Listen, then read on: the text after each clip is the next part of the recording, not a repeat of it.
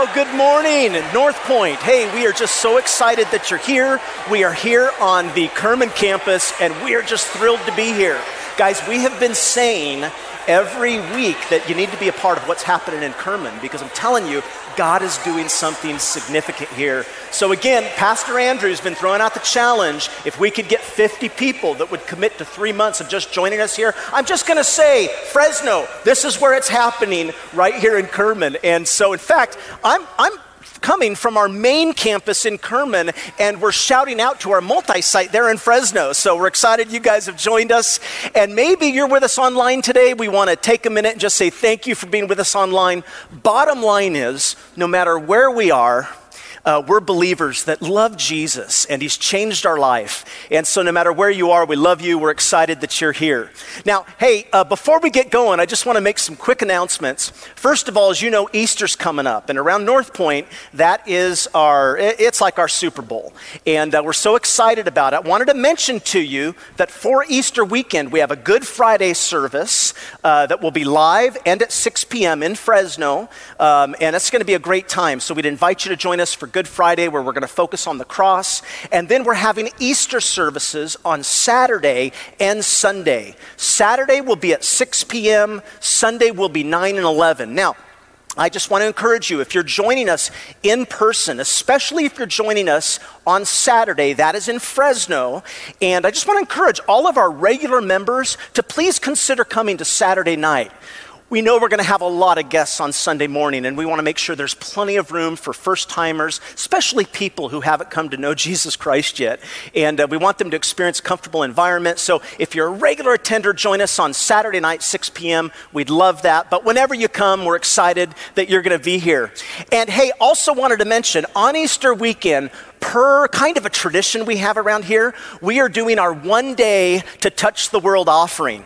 This is where we ask you to look at your annual salary and divide it by 365 days to figure out what would I make in one day. And then we're going to take all of the offering that is collected that day and uh, we're just going to send it beyond us. In fact, I was talking to Pastor Andrew. He was telling me that we're going to send it to uh, new and young church plants. We're going to send it to North Point, India. We're going to be using it for disaster relief. There's been a lot going on in our world, as you know, so we're going to be trying to meet needs and we're just trying to reach um, the unreached people groups. And so we're going to give you more specifics as we go along. Uh, it will also some will be going to local things, but bottom line is, if you could calculate that wage, we want you to be a part of that. And then finally, guys, I just want to say to you, on Vision Weekend at the end of January, I shared with you a vision post Easter for for a movement that we are going to do together called Come and See. You've heard the vision about North Point Fresno uh, building a coffee, house, a coffee house or a coffee shop. And uh, we're going to do that together and we're going to expand our patio. The bottom line is, together we are going to transform our Fresno campus into a place that every day of the week people would want to come and possibly just hear the good news of Jesus Christ. Definitely experience an environment of faith and hope and love. And you're just going to be blown away when we tell you all the plans for this, but I want you to mark your calendar and be thinking about that just right after Easter. In fact, you're going to be hearing about desserts that we're going to invite you to. So whether you're online, whether you're in Kerman, uh, no matter where you are, whether you're in Fresno, there are going to be desserts we're going to invite you to to come and hear the expanded vision, and you're going to get a look at things that uh, otherwise you wouldn't be able to see when you come to that dessert. All right.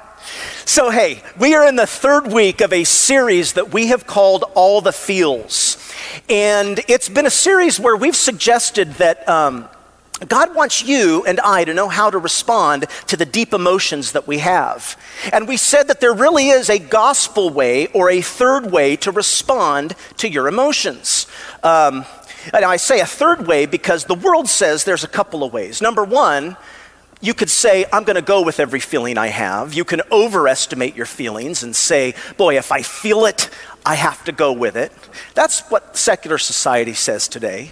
Or you could religiously say, I don't have negative feelings, and, and, I, and you act like you have the victory all the time. That's to underestimate or stuff your feelings. But what we've been saying every week is that God doesn't want you to do either of those things. Both of those are an extreme. What God wants you to do is He wants you to pray your feelings. And for that reason, we've been looking at the Psalms because the Psalms are basically songs or prayers that were written as an expression to God. And in there, you're going to see there were deep, serious feelings. Now, as a part of this series, I want to mention to you, you're going to notice this slide. There's, there's a part of our website now called northpoint.org front slash feel. And if you go there, I just encourage you, we've got books listed there, we've got uh, podcasts, we've got worksheets and information that will help you do, deal with big feelings. And so we just want you to check that out as a resource as you begin to pray through your feelings. Also, don't forget, we have a few weeks of this series left. Uh, don't forget, we want you to be reading through the Psalms. So make sure that you take time to do that. Now, today, what we're looking at is doubt. And I want to begin this message with the basic claim or the big idea or the thesis. It's this. Now, maybe you don't think of it, maybe you don't realize it, but doubt is always first and foremost a condition of your heart. It's more than a condition of your mind. I just say it's a heart issue over a head issue. And doubt is one of those emotions that can be dangerous because it's deceptive, because doubt always masquerades as more intellectual than it is. Now, in Psalm 73, here is a person, this was read to you already, and here's a person that is filled with doubts. They're struggling with doubts about God and faith. And here's what I want to do today. I want to see how he describes it. And I want to look at what the condition of doubt really is all about. Then we're going to look at, according to this psalm, what causes it. And then finally, we're going to look at how do you cure it or how do you deal with it. So it's really practical. But let's just begin here with what I'd call the condition of doubt. Verse 1 and 2 says this Surely God is good to Israel, to those who are pure in heart. But as for me, my foot almost slipped.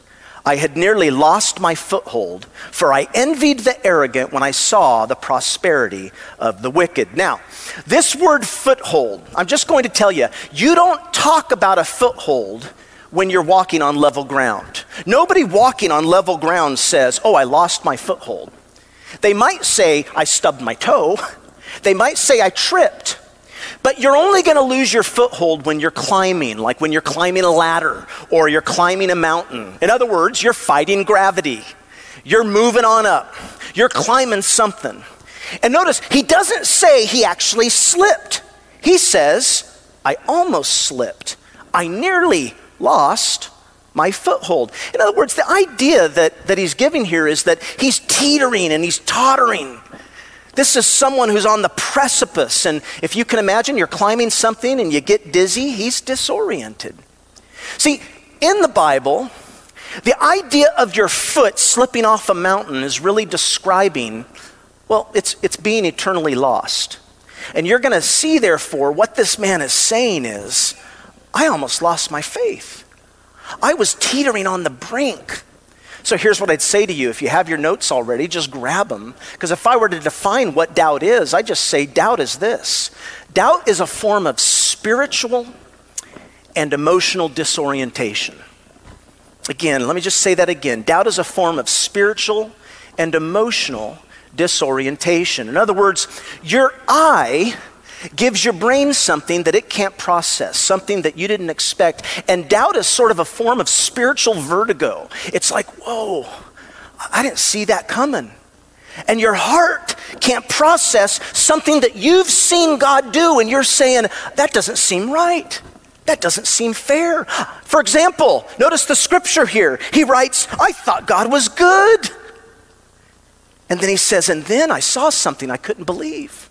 Look what he says I saw the prosperity of the wicked. And that gives him vertigo. And so he says, I nearly lost my foothold. I was just filled with these unbelievable doubts. And what it always does to us is that it leads to this spiritual disorientation. Now, second thing I want to say about doubts that we all need to understand is that doubts can happen to anybody. Doubts can happen to anybody. Why? Well, I just point out here for just a second that the man who wrote this psalm was a man by the name of Asaph. And Asaph was a spiritual guy. In fact, he was one of the writers of the Psalms, and he had a growing, thriving relationship with God. Yet, even Asaph, one of the writers of Scripture, says he was ready to throw it all away. He's ready to blow everything. Guys, listen to me. I don't care how spiritual you are, doubt can happen to anybody. In fact, I'll just say it to you this way here's a little insight. If you don't ever lose your foothold, it means you're not really climbing. Because anybody who's climbing is going to lose their foothold once in a while. Everybody doubts if they're really seeking. In other words, I'm saying if you're digging as well as you should into the scripture, you should have doubts. I was telling people at a men's study not that long ago that I probably have more question marks written in my Bible today than I did when I was a new believer. Because I study God's word so regularly, and there are things that I just don't understand. But I'm going to tell you this the Bible has an amazingly balanced view of doubts.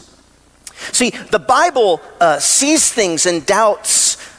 Well, it, it, sees it as tremendously positive. In fact, just the, when we talk about the condition of doubt, I just have you write this down. Doubts truly can produce a positive effect. Now, nobody likes to doubt. In fact, I've had many people come into my office or, or share with me after church, man, I'm really struggling with doubt. Pray for me that I don't have doubt. And I understand that feeling. We want certainty, we want security, we want control. And usually, when we have doubts, well, we're either really condemning in ourselves. We say, Oh, I, I shouldn't be doubting. What's wrong with me? I have to be a person of faith.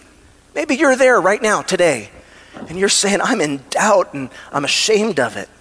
Or we do to other people, we say they're in doubt and they confess it, and we act like, oh, you shouldn't have questions. I don't know, I just believe. You should believe. Just believe. Other people just get paralyzed by doubts. They don't know how to move, it just freaks them out or it halts their faith. And guys, I'm just going to say to you the Bible is not at all like that. In fact, look, look in John's gospel. Thomas, one of the disciples of Jesus, he's walked with Jesus for about three and a half years, he's spent time in the presence of the Master, the King. He's seen the miracles, but then notice what he says. He says, I won't believe unless I see the nail, unless I see the wounds in his hands and put my finger into them. He says, I got to see the nail prints. I just don't believe that. I have to place my hand into the wound that's on his side. Now, I want you to notice, eh, just think about, look at the scripture.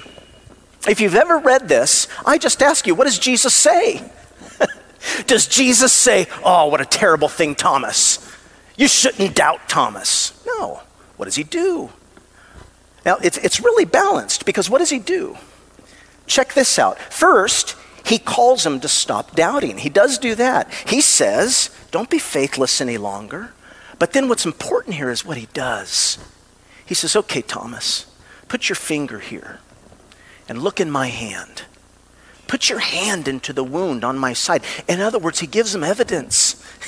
he shows him the nail prints. He doesn't say, Well, not good enough, Thomas. You should just believe. I'm not, you, you should just trust me. No, no, no. Question I'd have for you is why in the world would D- Jesus indulge him? Don't you see? It's because there's a balance. There is an enormous positive energy in doubt. Why? Well, just say because doubts can lead you to answers. Doubts can lead you to investigation. Doubts can lead you to growth. On the other hand, Jesus does say, You're going to have to trust me. But if I were to talk to you about the condition of doubt, if we were sitting over coffee and you're saying, hey man, I'm really struggling, there's just a couple things I'd want to say to you. So I want you to write these down. It is so important we get this and that you understand this as a maturing person that's growing in their faith. Write this down. It's an interesting observation. Number one, if you start with doubts in your Christian faith, more than likely as you grow, you're going to end in certainties. And it's okay to doubt, and it's okay to have questions. And if you start with them, you're going to probably end up with some certainties. But if in your Christian faith you, need, you think you need to start with certainties, I've seen this happen over and over again, you will probably end with doubts.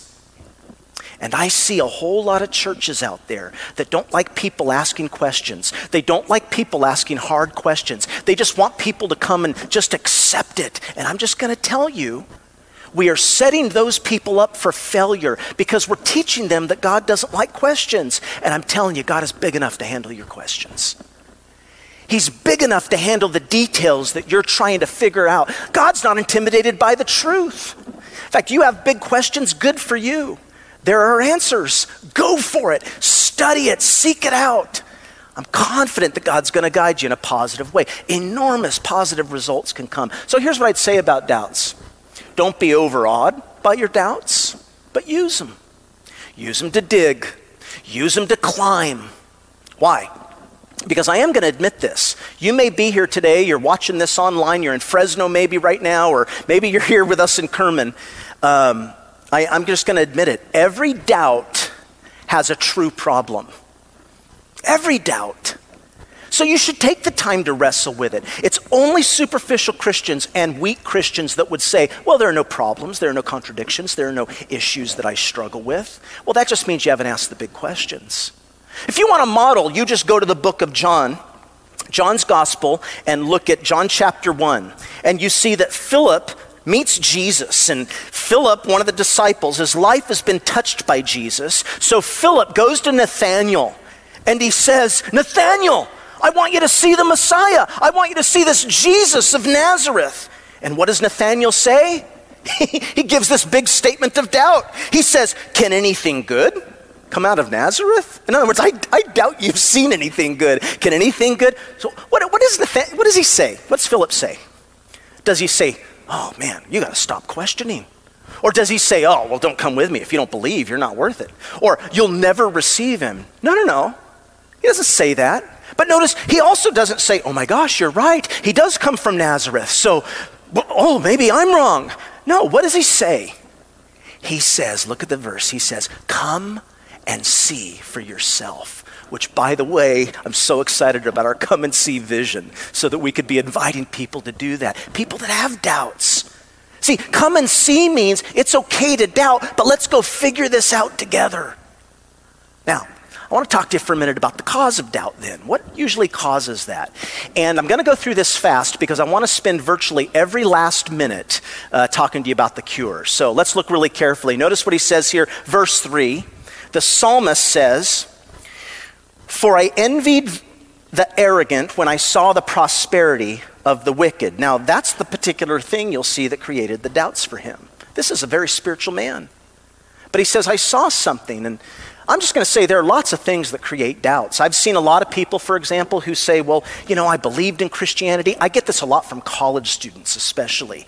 They say, oh, I believed in Christianity, but now I've met all these people from other faiths and other religions and other philosophies, and they're all so intelligent. And they're all such good people, and they're all so smart, and they're all so kind. They, in fact, they live such good lives, better than Christians that I know. I don't know how Christianity could be the truth. Sometimes people say that's not what happens here. In his case, again, he's really honest. He says it's envy. I envy the arrogant. I'm seeing them prosper. The point that I'm trying to make to you is, is that something always comes in and gives you doubt. It challenges your heart. And so what does he do? He looks out there and he sees the injustice. And I'm I you know, I've blessed you by not including the entire psalm, but I'll just read it to you. It's not in your notes, but he says, I look at these people and he says in verse 4, it's not in your notes, he says, they have no struggles. Their bodies are healthy, their bodies are strong. And yet they drink up waters in abundance. They scoff, they speak malice, they threaten people, but God blesses them. Here's a people who he's saying they are so wicked, they are so selfish, they are so self promoting, and yet God seems to bless them with wealth. And God lets them flourish. By the way, this really does challenge one of the common ideas in America that wealth is the sign of God's blessing. Because here we see the exact opposite. He's questioning God because God, why would the wicked be blessed so much when I'm not and I've been so faithful? Now, I'm just going to ask you this is injustice, but do you think this guy's just seeing injustice for the first time? Do you think this is the first time he's ever thought about injustice? No but it recently hit him personally. In fact, I'm going to say that's usually how it happens with doubt. So if you just write this down, usually our doubts start when the pains we experience become personal pains. He already knew about injustice. Think about it. Friends, you already know about so much suffering in the world, but it's not until you experience the suffering that you question God. It's not until pain becomes personal that you start to say, Where is God? That's why it's a hard issue. You already know about it up here. What does he say? Notice verse 13. He says, Surely in vain I have kept my heart pure. Surely in vain I have washed my hands in innocence. He says, All day long, I, verse 14, I have been plagued. I have been punished every morning. God, what is this about? Why are you doing this? Now, guys, this is what doubt is like when your heart is struggling because your pain becomes personal. And here's something the reason I'm pointing this out is because this is something we've just got to understand. Write this down. This is, this is very important. Faith is never opposed to intellect. Write that down. Or I might say it another way your faith is never opposed to your reason. And I say that because a lot of people think that. They think that, you know, faith is the opposite of, of doubt. But no, it's not. It's not. Faith is more of the struggle of the heart than the head. Things aren't going the way that you think they should, and you're bothered.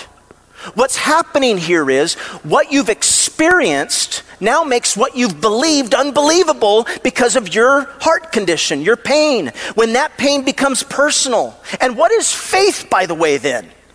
Faith is holding on to something in spite of appearances. Faith is saying, Yeah, this is happening to me, but God, I'm going to choose to trust you anyway. Yes, it hurts. I'm going to pray my doubt. I'm going to pray my tears. I'm going to pray my fears. You're going to learn next week. I'm going to pray my anger. I'm going to pray then my guilt and shame. But you take them to God, and faith is holding on to something in spite of appearances, what you know to be true, in spite of how things. So, what do you do? How do you pray it through? I'm going to take the last 10 minutes and just speak to you about that. Four things to cure doubt that we learned from this very godly guy, Asaph. You ready? All right, let's get ready. Here we go. The cure for doubts. Number one, if you just write this down. First thing you've got to begin to do is you've got to doubt your doubts. Just write that down. You've got to learn to doubt your doubts. Now, you say, well, what do you mean by doubt your doubts? Well, if you want to be fair minded, you shouldn't just doubt the faith. Think about it. If you're a fair person, you should doubt the doubts about the faith. Yes, you might doubt the faith, but you should also doubt your doubts about the faith if you're going to be fair. Because you look at what he does. You look at this amazing honesty in verse 3. He says, let's look at it again. Come on. He says, in fact, let's just read it together. He says, For I envied the arrogant when I saw the prosperity of the wicked. Now, Here's the fir- that's a very honest statement. Here's the first big point. Whenever you doubt, your motives are never pure. Now, it is true, you might have a truly intellectual issue. His was injustice. His was, why am I suffering and others aren't? But he admits, although it's injustice, and that's a great problem for believers, if his life hadn't been going badly, he never would have been bothered by it. What was the motive? It was envy. Why am I suffering and they're not? I'm envious. I'm not moving up in the world. I'm not experiencing the blessing that I think I should. See, here's what I'm saying, guys. You have to sort of distill out of the doubts the, the dishonesty of it. You have to take a good look and do the heart work and say, why do I want to have this doubt? Why am I thinking this? You know, I, I've told you this as congregation before. Um, but, but it's such a good illustration. Um, I have a friend, and uh, he was born in England. He lives all over the world. And he used to do a blog, and the blog was called Who the Hell is God? And total skeptic, total atheist. And he asked me, he said, Hey, Shane, as a pastor, would you uh, comment on, on my blog? And I'm just going to post questions. And people of all types of faiths were commenting on this blog. And, and uh, I noticed that he began to post things that really were untrue based on his own experience. I noticed there were certain things that he would say that I knew him well enough because, see, I've spent a lot of time with him to know, well, that's not entirely true, is it? In fact, he would make these broad statements about Christians that almost offended me because here he's a good friend of mine. He's lived with me in my house. And so I remember I called him up and I said, dude, I, I have a problem with your blog because you're not being honest. you're sharing a side of it, you're sharing a part of it, but you've not shared our experience. I sure hope you're not talking about me. You know what he did? He sort of laughed and he said, Yeah, but I don't want to write about that. I don't want to write about that. And you know what he said? He said, Look, fact is, I don't want to believe. And he didn't want to believe because he knew the, the, what it would mean for the implication of his lifestyle. Truth is, when it was all said and done, he wanted to live morally the way he wants to live. So doubt's not always honest. People say, well, I'm skeptical and that makes me honest. No, that just makes you skeptical. But you need to get to the bottom line of why you're skeptical. What's really going on in there? You have to distill out of the doubts, the dishonesty, do the heart work. In this case, I talk about my friend, I'd say his doubts are probably about 20% honest. I'd say they're probably 80% dishonest. Why? Because I'd say, like most people, they're just ways of getting him out of being serious. Because have you really seriously looked? Have you really seriously sought? It's always something, guys. Listen, it is always something. There's always some pride in there. There's always some desire to control. There's always some motive. So, what I'd say is the first step is you doubt your doubts. Let me give you the second step according to the psalm here. Asaph, what does he do? Write this down. It's a metaphor. You've got to enter the temple. If you just write that down, you've got to enter the temple. See, because verse 17 says, he has this problem with doubt until he entered the sanctuary of God. And then I understood. See, this is very important. You have to think about this. What is Asaph saying? He, well, you think, what did he go into the sanctuary to do? He went into the sanctuary to, to worship. He went into the sanctuary to participate in worship. In other words, to engage with God. And here's what people have to get. Guys, you've got to get this. Listen. You didn't get into your doubts by thinking alone, so you're not going to get out of your doubts by thinking alone. There's a whole lot more that went into making you have doubts, so you're not going to get out of it just by thinking it through. Let me tell you, your doubts have started, or you have doubts because of your personal experience, because you've been in relationship with people that maybe have given you doubts because they've, they've said things that have made you question. You're questioning Maybe you've been around people or you're experiencing a new way of thinking, and because it's new to you, you're thinking, oh, that sounds right. But my point is, there is always something. When I first started experiencing super doubts, it's when I went to Fresno Pacific College. And I was a theology major and a history major, but I was experiencing tremendous doubt because I read a book by Bertrand Russell about why it's silly to believe. And, and that started to cause some questions within me. And I remember I went through a serious time of doubt. But I'm going to tell you this it wasn't just the book that made me doubt. It was that I was hanging out with people that liked Bertrand Russell. And I didn't want to I didn't want to be a joke. I didn't want to be made fun of. I didn't want to be considered. So it made me start to question. Guys, you have to figure this out.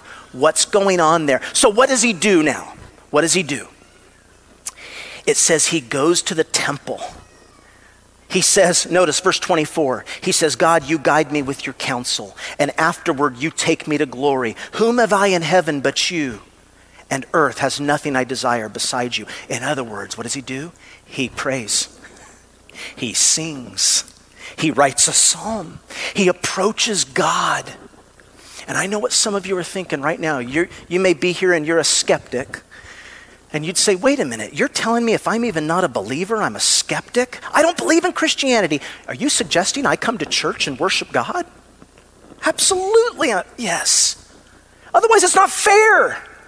The world is giving you all sorts of senses telling you why you shouldn't believe. Why not engage those senses and start saying, I'm going to give belief a shot? Why don't you try prayer? Why don't you try worship? I will never forget in that period of my life saying to God, not even sure if I believed a God would hear me, but saying to God, okay, God, if you're real, reveal yourself to me. And it was an angry prayer, but it was a real prayer. Show yourself. Make, help me to believe. I encourage you to sing.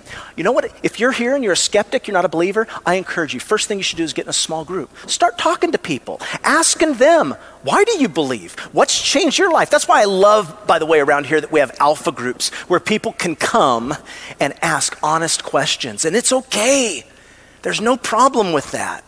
Sit down every so often and say, Lord, if you're there, can you hear me?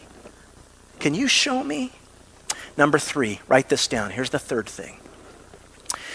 You've got to compare the footholds, if you'd write that down. Remember, we talked about what a foothold is.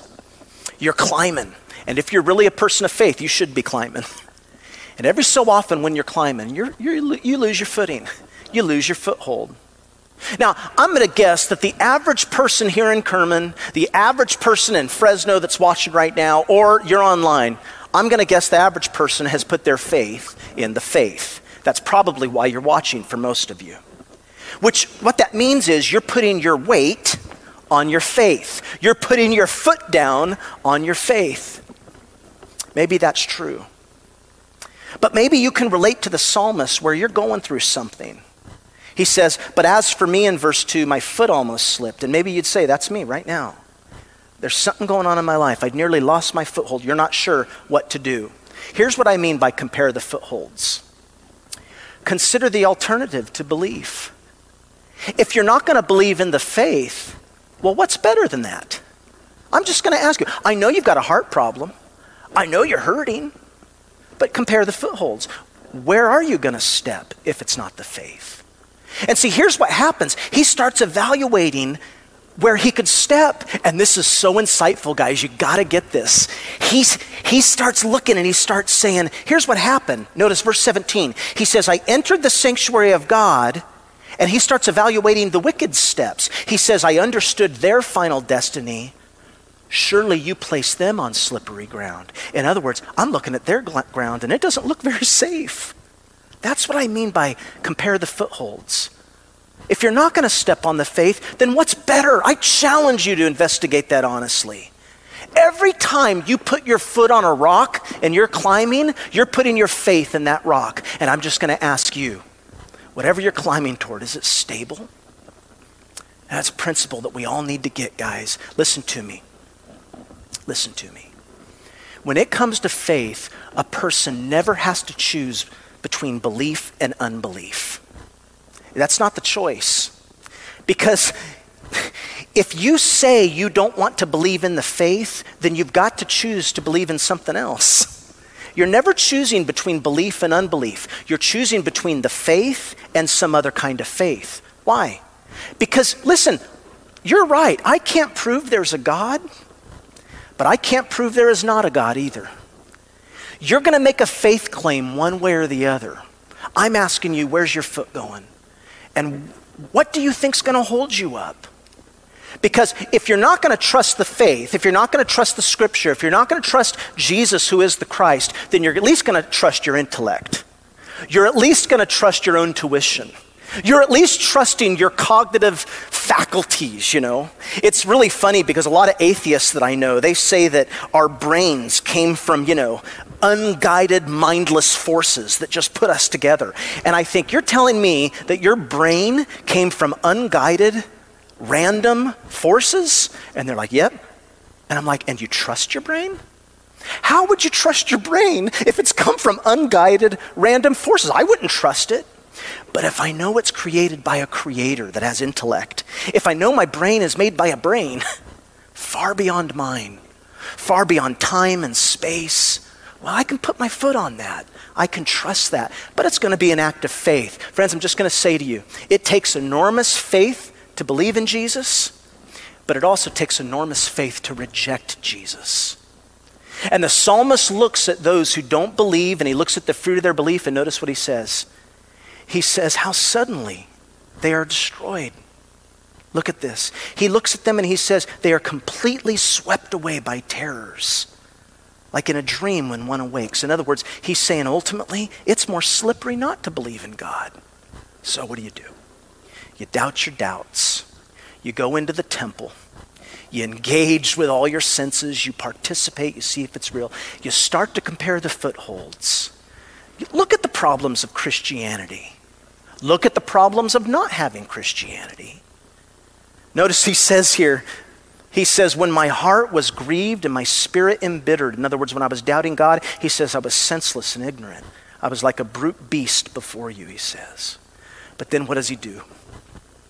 Last point, write this down. He feels for his hand. He feels for his hand. He says, God, reveal yourself to me. God, show yourself to me. God, I'm struggling, but make it there. Notice he says in uh, verse uh, 23, he says, Yet I am always with, with you. you hold me by my right hand, God says. He says, God, you are the strength of my heart and my portion forever. Now, I just pray that that's true for you. As you seek Him, as you say, God, I'm going to take my doubts, as you pray through your doubts, that God would make the difference for you. Let's pray together. Father, thank you so much for your good work, gracious work in our lives.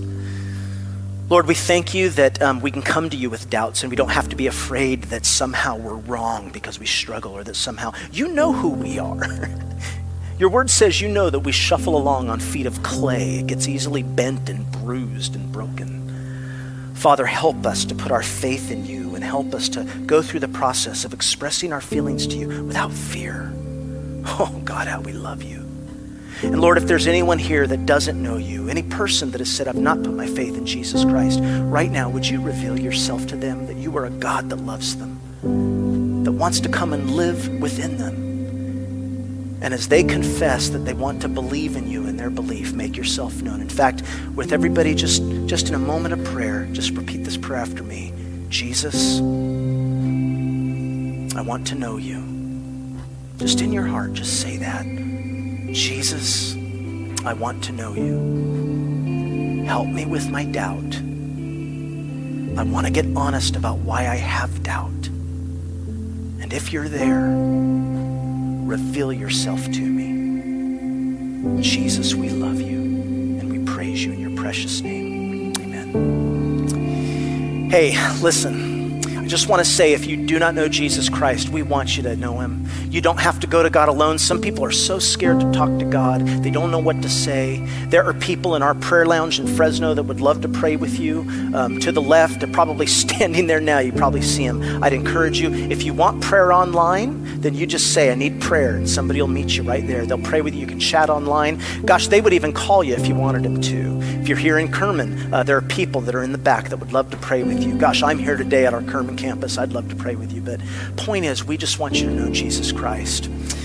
Guys, we love you. Thanks so much for taking the time to uh, worship with us today. I'm going to turn it back to our host.